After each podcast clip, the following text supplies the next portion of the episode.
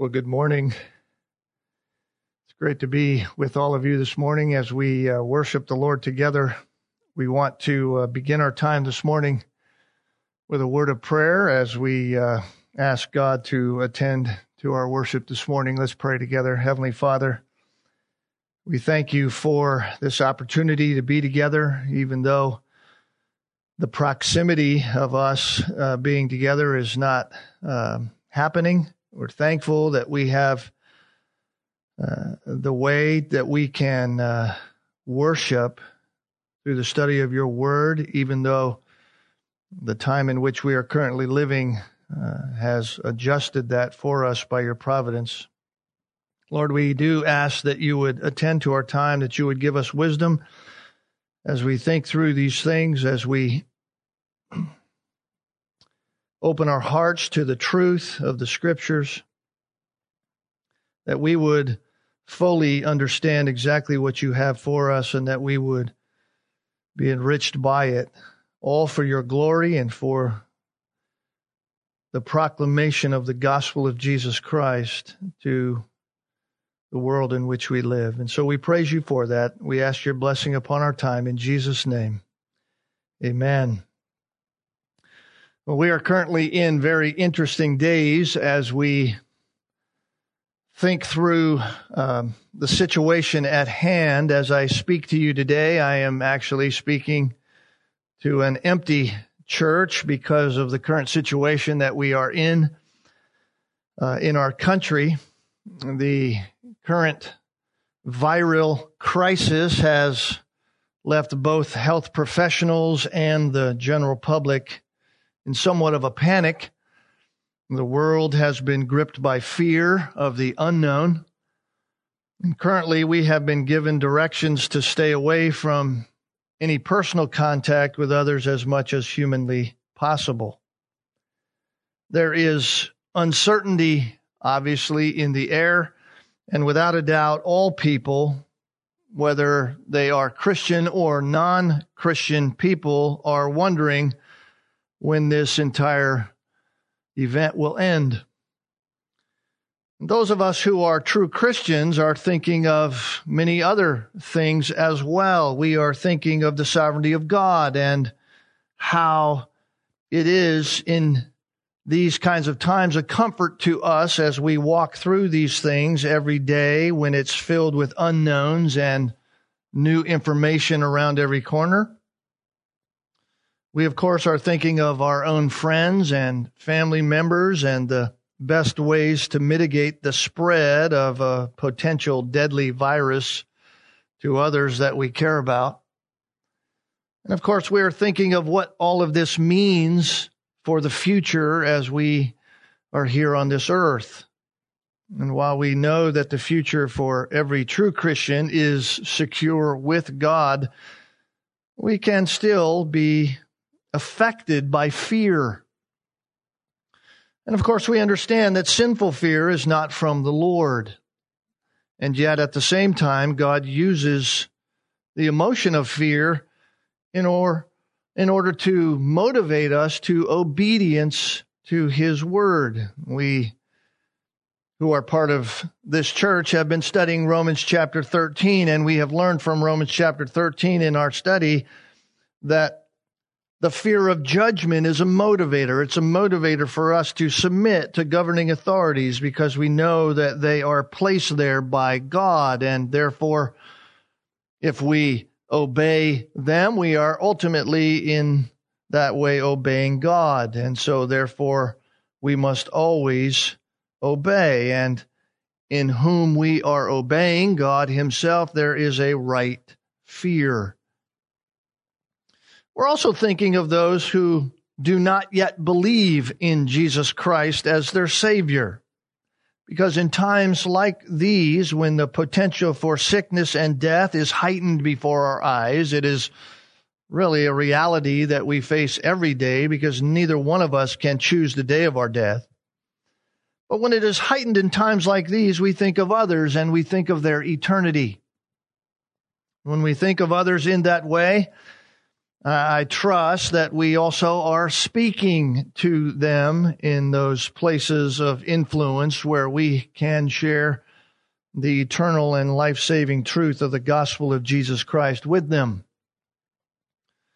And while the virus may be a potential danger to our physical lives, the proclamation of the gospel could also be a danger for the very ones who know Jesus Christ and who speak the gospel to others. And therefore, in times like these, we often find ourselves having the tendency to remain silent. We remain silent and fear all of those things that we should not fear as Christians. And so it has been on my heart and mind to just speak a little bit about how we are to live when all of this goes on. What is our attitude to be in times like this? And in order to answer those questions, I want to take us somewhere that, at least in our own body, have been before. But the implications are similar to what we have been hearing from the Apostle Paul in Romans chapter 13. So if you would take your Bibles with me and open them to 1 Peter chapter 3. 1 Peter chapter 3. And simply by way of reminder as we begin, Peter is doing the same thing here that the apostle Paul was doing in the book of Romans. He is saying that in light of your salvation in Jesus Christ, this is how you are to live. In fact, I'll just remind us of that from chapter 1, beginning in verse 3. The apostle Peter says, Blessed be the God and Father of our Lord Jesus Christ, who, according to his great mercy, has caused us to be born again to a living hope through the resurrection of Jesus Christ from the dead to obtain an inheritance which is imperishable and undefiled and will not fade away reserved in heaven for you who are protected by the power of God through faith for a salvation ready to be revealed in the last days. In this you greatly rejoice. In other words, as believers in Jesus Christ, we must realize just what it is that we have been given through Jesus Christ. In short, and without going into a whole lot of detail this morning, as Christians, we are secure in Christ. No matter what happens to us here on this earth, we are secure because of our relationship with Christ. And because we understand that, then we ought to be greatly rejoicing, Peter says in verse 6. And then he goes on to say in verses 13 through 15, because of that understanding, gird your minds for action. Keep sober in spirit. Fix your hope completely on the grace to be brought to you at the revelation of Jesus Christ. And as obedient children, do not be conformed to the former lusts which were yours in your ignorance but like the Holy One who called you, be holy yourselves also in all your behavior.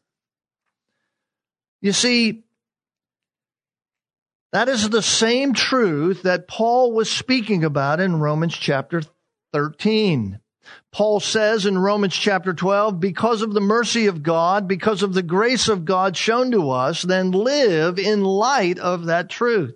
Live in light of all that you have been given in Jesus Christ. The truth ought to change our lives. It ought to change our lives no matter what the circumstances are. And so we notice what Peter says here in chapter 2 and verse 13. Chapter 2, verse 13, Peter says, Therefore, submit yourselves for the Lord's sake to every human institution, whether it's to a king as the one in authority, or to governors as sent by him for the punishment of evildoers and the praise of those who do right. For such is the will of God, that by doing right you may silence the ignorance of foolish men. He goes on to say, servants in verse 18 are to be submissive to masters with all respect, This finds favor if for the sake of conscience, verse 19, toward God, a man bears up under the sorrows and sufferings, even when they're unjust. He goes on to speak about the family in chapter 3 as the relationship between husbands and wives in light of your relationship with Jesus Christ and how that is to be uh, a mutual submission that takes place within the home as each one is submitting to Christ, honoring one another in their roles as husband and wife.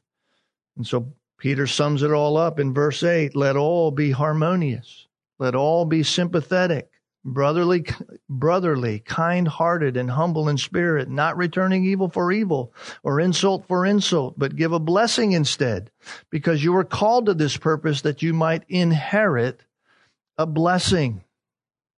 So you see, beloved, here is something that we need to understand as Christians, particularly in our current circumstance.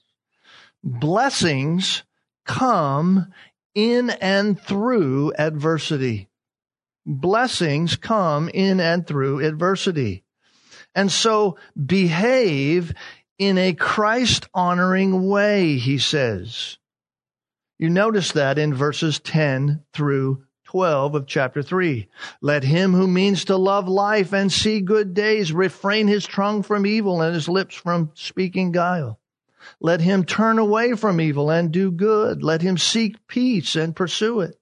Why? Because the eyes of the Lord are upon the righteous, and his ears attend to their prayer. But the face of the Lord is against those who do evil. Again, just like the apostle Paul in Romans chapter 13 and why we are to respond to those in authority over us is because of fear, fear of God. But none of this, as we look at it, none of it guarantees us ease this side of heaven. Blessing doesn't mean no trouble. Blessings from God do not mean no suspicion about who we are as Christians or no difficulty for us here and now. But knowing who we are in Christ and the security that we have in Him and in the heavens motivates us to live as we ought in spite of the circumstances. And so here is Peter equipping us with the truth, equipping us with what we need to hear in reference to the times in which we live. He's saying, in essence, each and every believer, each and every one of us is armed with a trust in the power of a righteous life through Christ in order to have endurance in the midst of the most hurtful and unknown circumstances that could ever come. Then in chapter 3, verse 13 to 16, Peter lists for us several strategies for that endurance in difficult times. Several strategies for that endurance in difficult times. And, and this is what I want to give us this morning. I want to give us six strategies for endurance in difficult circumstances. Six strategies for endurance in difficult circumstances. They're right here for us in verses 13 through 16. And so here is the first one. The first strategy for endurance is this that no matter what happens, always pursue God. No matter what happens, always pursue God. Or we could say it this way be passionate for goodness. Notice verse 13. And who is there to harm you if you prove zealous for what is good? It's interesting that Peter begins this entire section with a rhetorical question.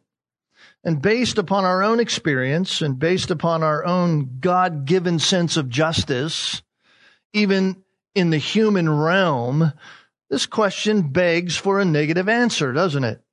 Who is there to harm you if you prove zealous for what is good? It's a rhetorical question. And the answer in our minds is always that. No, no one. Think about it.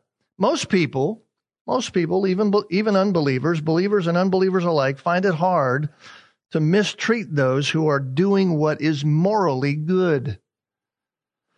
In fact, when we see someone harmed in spite of the good they do, or because of the good they do, it stirs up in us a sense of fairness, uh, an idea of what is fair and what isn't fair, because it seems so unnatural for someone to suffer for doing what is right. Those who love to do good are very often gracious people. They are normally loving and kind. Even, even unsaved humanity has this sense within them, this, this God, uh, character, if you will, this, this, uh, since man is made in the image of God, God has given him those incommunicable or those communicable attributes by which God manifests even his very character in the unsaved as he does in the world at large. And it's those kinds of people that are normally liked, endeared by the masses. They're kind people. They just do kind things. But at the other end of the spectrum are those who take advantage of the unsuspecting, those who are evil in their dealings, those who fraudulently take advantage of the most needy. In the church, we know them as those who twist the truth for their own good. We've seen it even during this crisis that we are in today, even with people who have hoarded certain objects and items for their own good while others are going without. It's these kind of people that are normally not revered with much likeness by the masses. But notice that Peter here in chapter 3 reminds us as Christians that we are to be doing good. And that doing good, by the way, is no guarantee of safety from personal harm. And so it is in light of that reality that the question arises. What is the good? What is the good here that believers are to be continually seeking to do? Well, in the context of First Peter as a whole, particularly as we have run through the first couple chapters, it's all that he spoke about from chapter 2, verse 13, all the way to chapter 3 and verse 12. All the good that is in submission, submission to authority, submission to those in our workplace, submission within the home, which is all of the submission to God. It is the idea working out of that first principle and first law that God gave. You shall have no other God before me. You shall love the Lord your God with your whole heart, with your whole soul, with your whole mind. It is submission to Him. That is to drive us in living out this truth and we live it out in love. So when we respond with submission, when we respond with living according to the principles laid out before us in those verses, although it may be unnatural and although it may seem to go against all common sense from time to time, that should not deter any of us from good works. Why? Because nothing can truly harm the follower of Christ. Nothing can truly harm us. We are secure in heaven. We are secure in Christ. Nothing here can remove us from that. It's like the words of Jesus when he said, Do not fear him who can take your body and put it in the grave, but fear him who can take your soul and put it in hell. So, whether in society or whether at the workplace or whether in the home or in the church, the zeal and the drive for every one of us is to continually pursue what is morally good that truly unites because we are always secure in Christ. So always pursue what is good. That's the first strategy for endurance during this time. Don't let this time be used by Satan himself to take you as a Christian and not endure. You are called to endure, and you can endure because of who you are in Christ. You can pursue what is good in spite of what's going on around you. And the second strategy for our endurance is this no matter what happens, always be willing to suffer. No matter what happens, always be willing to suffer. Notice what Peter says in verse 14. But even if you should suffer for the sake of righteousness, you are blessed. The implication from Peter's words there is that the possibility of suffering is very real. The possibility that you will suffer even when you do what is good is there. And when we live rightly and yet we suffer for it, our first response oftentimes is to question. Question, why is this, whatever it is, why is it happening to me? Why is this going on with me? We even sometimes by ourselves, when we're driving in our car, sitting in our home, whatever it is, we, we will say to God, God, I've done good. I've done what you've asked me to do. I'm living for you. Why is this happening to me? That's the question in our minds. That's the question in our hearts. We want to know what is going on. Well, let me give you several purposeful reasons why even though we do good, God allows us to suffer. It's not an exhaustive list, but I, I want to give you several this morning under this second point. Always be willing to suffer. Why? Why do these things happen? Well, first, God has a spiritual purpose for his children. God has a spiritual purpose for his children. In fact, if you turn over just for a moment to 1 Peter chapter 4, Peter says to these dear saints that he's writing in chapter 4 and verse 12 Beloved, do not be surprised at the fiery ordeal among you, which comes upon you for your testing, as though some strange thing were happening to you. But to the degree that you share the sufferings of Christ, keep rejoicing. That's a, that's a, a, a, turn all the way back to chapter one where we saw that we are to be greatly rejoicing in the in the fact that you're even suffering with Christ. Keep rejoicing so that also at the revelation of his glory you may rejoice with exultation. If you're reviled for the name of Christ, you're blessed because the spirit of glory and of God rests upon you. So by no means let any among you suffer as a murderer or a thief, an evildoer or a troublesome meddler.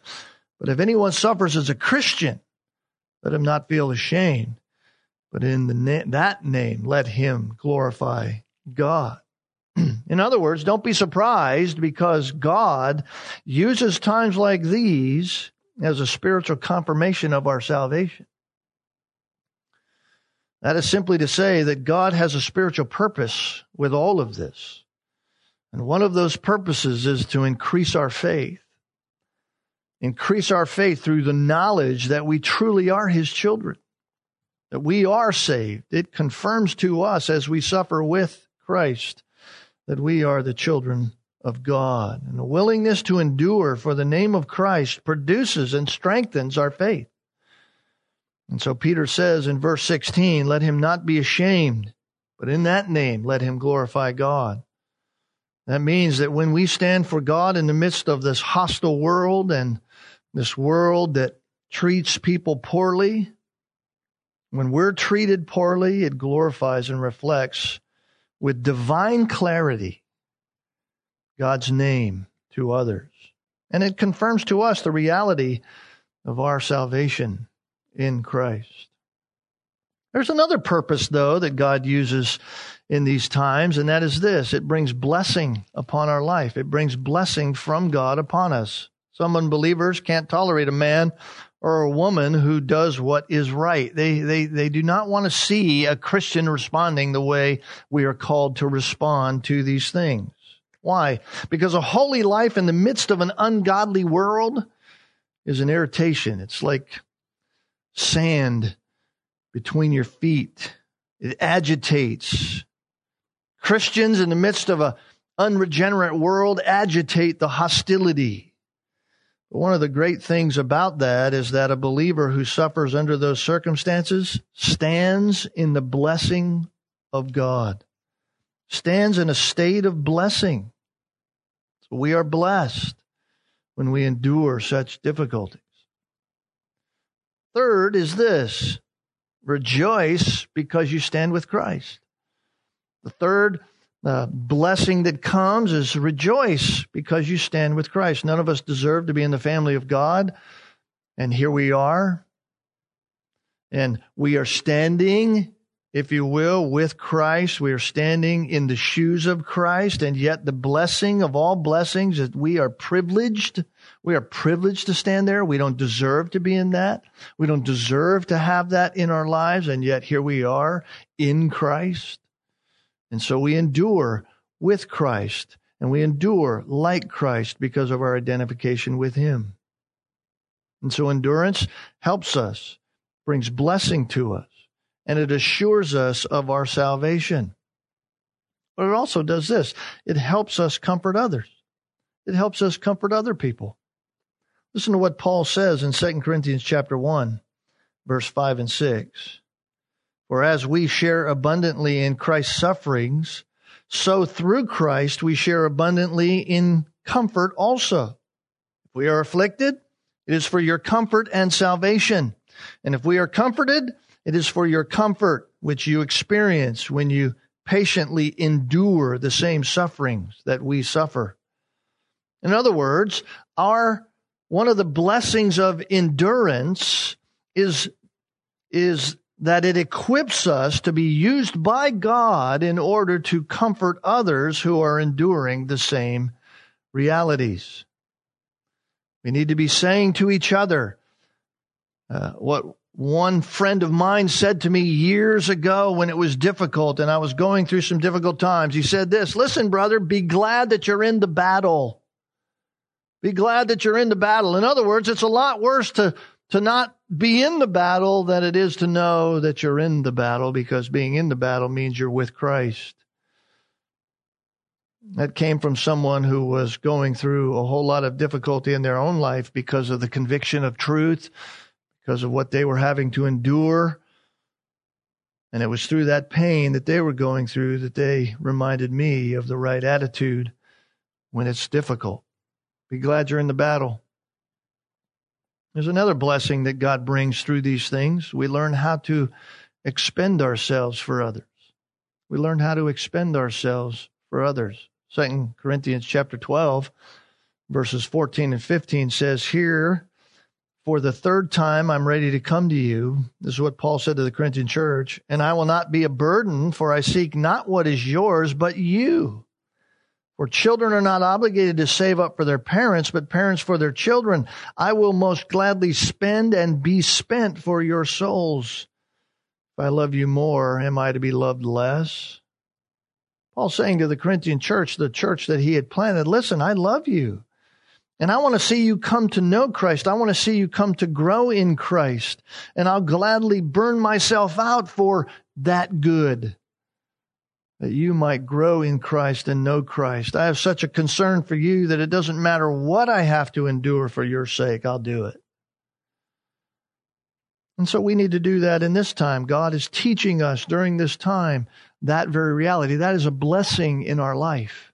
That is a blessing for us, something that maybe we wouldn't learn any other way. And so God has allowed this moment for us. There's another blessing too, and that is that we learn to rejoice because others see Christ through our endurance. We learn to rejoice as Paul has told us, as Peter has told us, we to greatly rejoice because others see Christ through our endurance. In fact, Paul said in Colossians chapter 1 and verse 24, Now I rejoice in my sufferings for your sake. I rejoice in what I'm going through, as difficult as it might be, because it's going to benefit you. In other words, when I endure difficulty, you win. When I go through hard times and difficult times, you're the benefactor. You're the one who benefits from it. Why? Because you see Christ in me. And all I want you to do is see Christ. I want you to turn to Christ. So all of those things are blessings to us as we go through this. As we continue to endure and walk in this, we always are to pursue good and we are always to be willing to suffer. Well, there's a third uh, strategy for endurance that Peter gives us here in 1 Peter chapter 3, and that is this be unyielding to your natural reactions. Be unyielding to your natural reactions. Notice verse 14, the second part of that verse, he says, And do not fear their intimidation, and do not be troubled. The last part of verse 14 is a quote from the prophet Isaiah in Isaiah chapter 8. It's interesting when you look at the Old Testament in Isaiah chapter 8, King Ahaz was the king in Israel and he was facing a crisis. The other kings of Israel and Syria wanted him to join with them against the Assyrian forces who were planning to come against them, but Ahaz refused. Because he refused to follow them, they began to threaten to invade him. But there was always things going on behind the scenes, right? Behind the scenes, Ahaz had already made an alliance with Assyria. And it was an alliance which he was warned against by the prophet Isaiah. Isaiah had come to him earlier and said, Don't make an alliance with the Assyrians. And now, because he had made this alliance with the Assyrians, he can't go with the other kings of Israel and Syria against the Assyrian forces. He has this secret alliance behind the scenes that he was warned not to do. And there were many in that time that had thought Isaiah and Jeremiah, by the way, who was a contemporary of Isaiah, they had thought that those two prophets were conspirators with the enemy, with the Assyrians, because they wanted the people not to make an alliance with other powers. Why? Because the people were to have complete dependence upon God. They were not to depend upon other forces. They were to be dependent upon God in all things. And so God says to Isaiah and the people through Isaiah, don't fear. Fear not. Don't fear the enemy's intimidation. Instead, fear the Lord. Isaiah chapter 8. You are not to fear what they fear or be in dread of it. It is the Lord of hosts whom you should regard as holy, and he shall be your fear, and he shall be your dread. Isaiah chapter 8, verse 12 and 13. Don't fear. Don't fear the outside. Fear the Lord. It's the same exhortation for us today. As believers, we're not to be fearful of things that may threaten us. Just like Peter is saying here, don't fear their intimidation, those who come against you because you're a Christian. We're not to fear those things that are outside of us. We're to be fearing the Lord. And that'll help us fight against the natural tendency in us to fear man. Why? Because if we're not careful, if we're not careful, even as Christians, when we fear the wrong things, we can be paralyzed in our Christian lives. And so we must choose to not be frightened. It's a choice we must make. We must choose to fear the Lord and not fear those things that are outside of that. And so, one of the first steps for victory in responding right is refusing to respond wrong. If you're going to respond right, then refuse to respond wrong. Let me give you a fourth incentive. A fourth incentive for endurance during times like this is be yielding to the supremacy of Christ in your life. Be yielding to the supremacy of Christ in your life. Notice verse 15, but sanctify Christ as Lord in your hearts. Sanctify Christ as Lord in your hearts. So regardless of the circumstances we may face as believers, we are always to yield to the supremacy of Christ as Lord. That means we are to accept, to acknowledge in both word and action. In what we say and in what we do, we are to both accept and acknowledge the Lord's sovereignty and His majesty in our lives. That's what sanctify means there in that verse, in verse 15 to exalt Christ, to, to magnify Christ, to allow Christ to have what he is, the primary place, the sole place in our life. As believers, we are those who sanctify Christ as Lord. We set him apart as Lord, exalt him as the object of our love and the one to whom we are to live in constant loyalty. Why? Because we recognize his perfection. We recognize him for who he is and we magnify his glory in our life by obedience.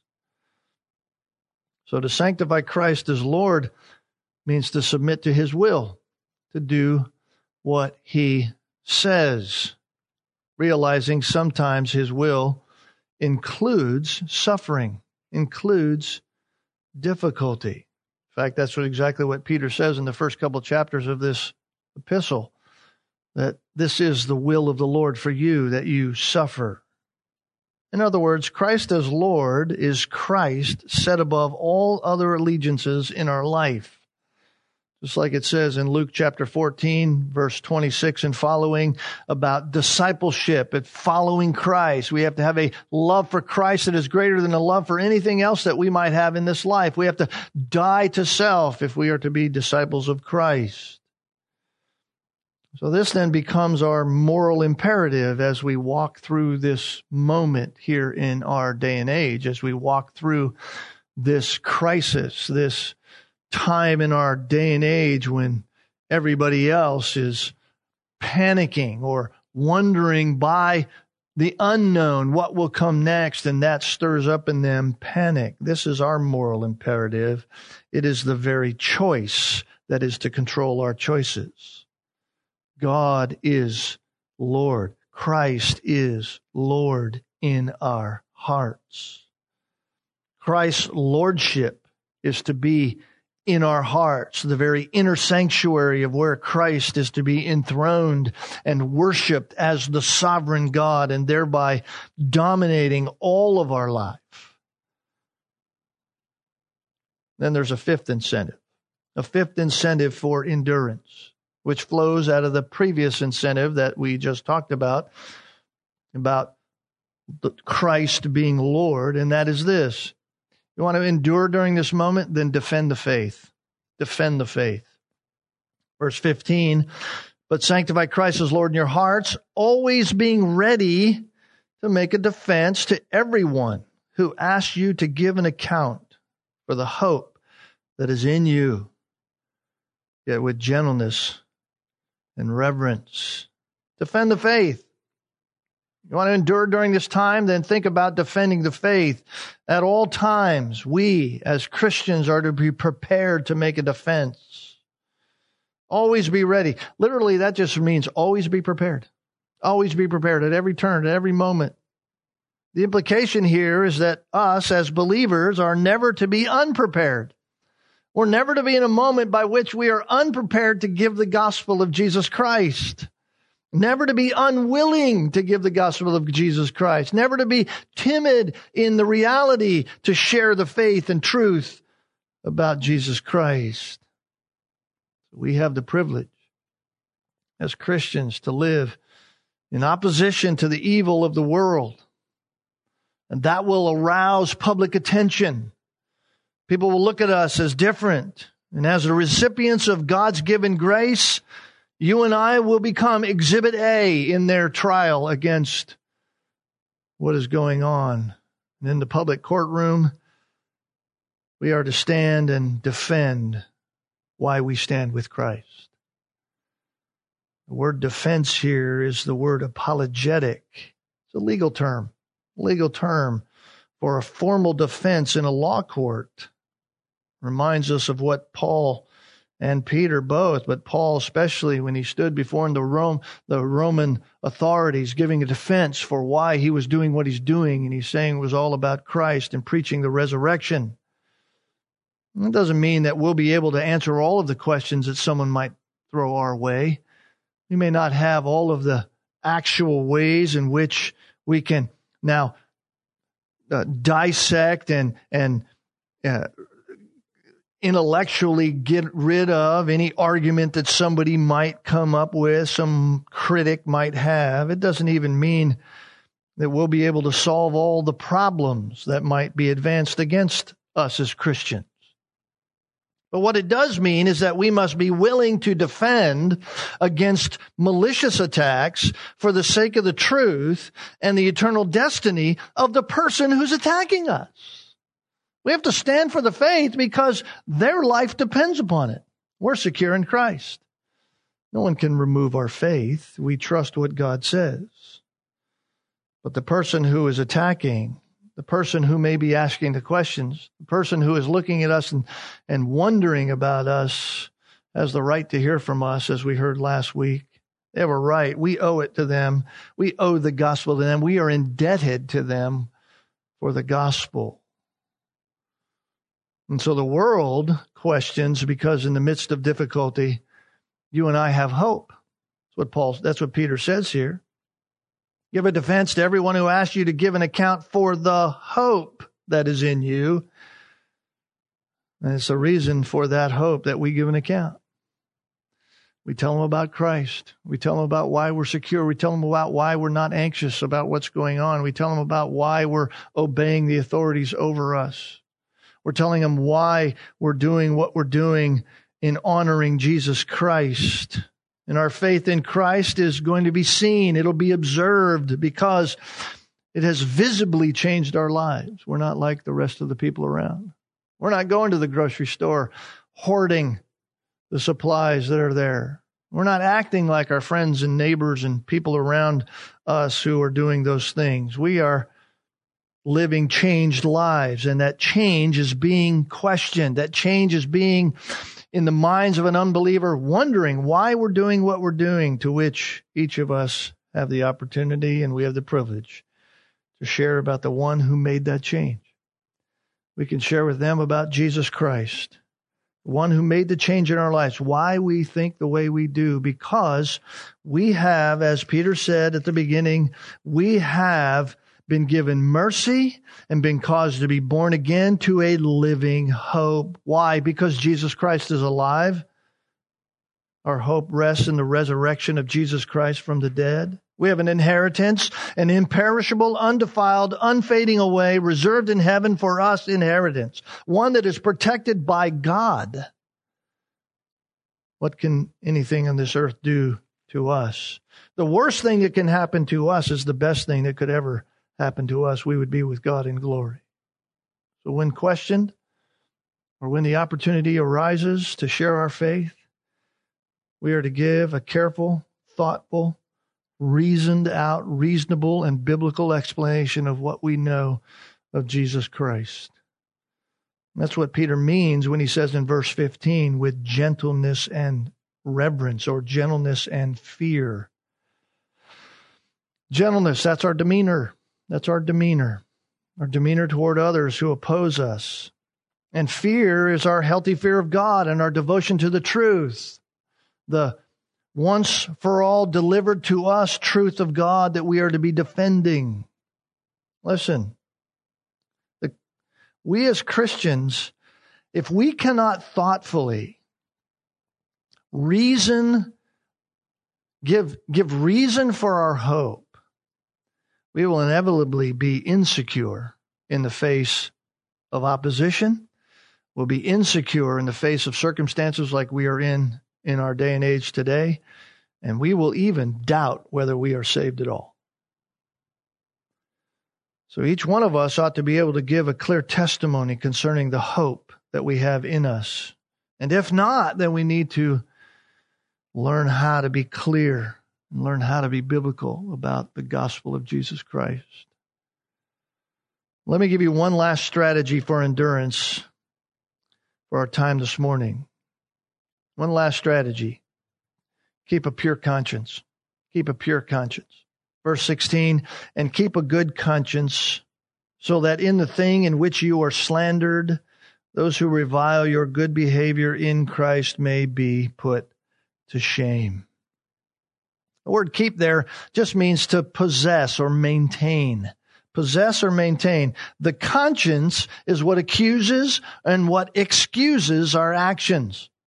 It's the, it's the bell that God has placed within us that rings and, and is bound to truth. It needs to be bound and informed by the truth of God. And it is, the conscience is who we are on the inside.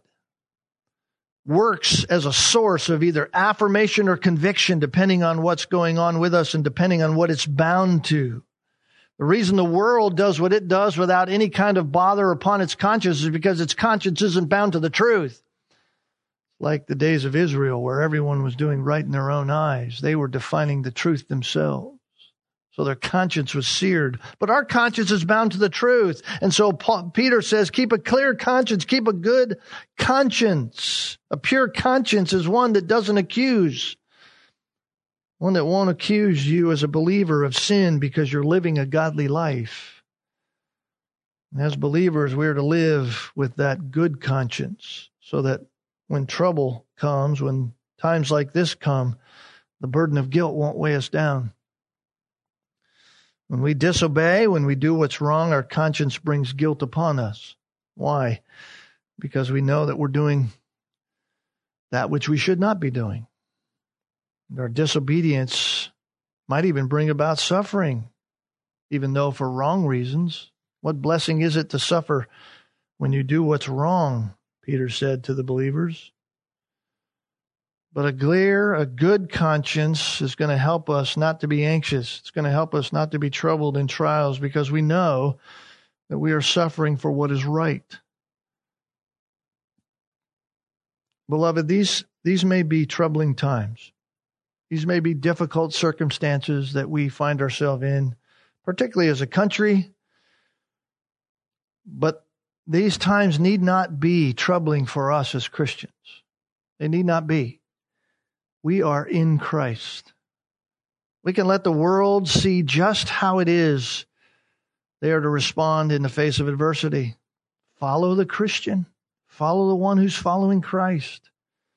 Live out the hope that you have in Christ through obedient submission to our Lord as we submit to those in authority over us. So we have a strategy. We have a strategy to endure. It's right here in the Word of God. Peter has laid it out for us. No matter what the what we are enduring, no matter what the circumstance, no matter the difficulty, no matter the trial, we have a strategy for endurance. Do what is right, no matter the cost. Be willing to suffer no matter the circumstance. Be unyielding to your natural tendency to fear. Fear God. Don't fear their intimidation. Don't be troubled by it. Yield to the supremacy of Christ in your life. Allow Him to, to have rule, to have sway. Obey what He says, even when it doesn't seem to be making sense. Follow what God says. Defend the faith defend the faith, give a reason for the hope that's in you, and through it all possess a good conscience. Possess a good conscience. Why? Because it's better, if God should will it so, that you suffer for doing what's right than for doing what's wrong. Because it honors God. Your endurance honors God. As Christians, our endurance honors the Lord. When we live like that, others see Christ in us. And God is glorified. And so that is our mission. That is our task. Even though we're not here in the same building together, even though we're worshiping in different places as in proximity, we are all here together worshiping the Lord in the Word of God, understanding just what it is God would have for us that we might continue to endure no matter how long this takes, no matter how long it takes before we're together again. But one thing we will rejoice in, we can rejoice in Christ and look forward to the day when we will once again be together, worshiping as a family in proximity together. And ultimately knowing that one day we will worship Him for eternity together forever and ever and ever. Well, let's pray together. Father, we thank you again for this time this morning. Lord, these are these are new times. These are different times. These are not normal, what we are used to. But we are your children. You care for us. We have your word. We can be learning from it individually. And we are thankful that we live in this moment right now, today, where we can have the technology to be able to be together, at least in picture and in voice, that we can love you learn from you, and live for you in a world that seems so anxious about what's happening. Lord, preserve us for your glory, protect your people. And Lord, we pray that you indeed would uh, allow us by your grace as we submit to you, continue to endure and to continue to share the faith where we're able in the midst of this crisis. And we'll trust you through it all. For your glory, we pray in Jesus' name. Amen.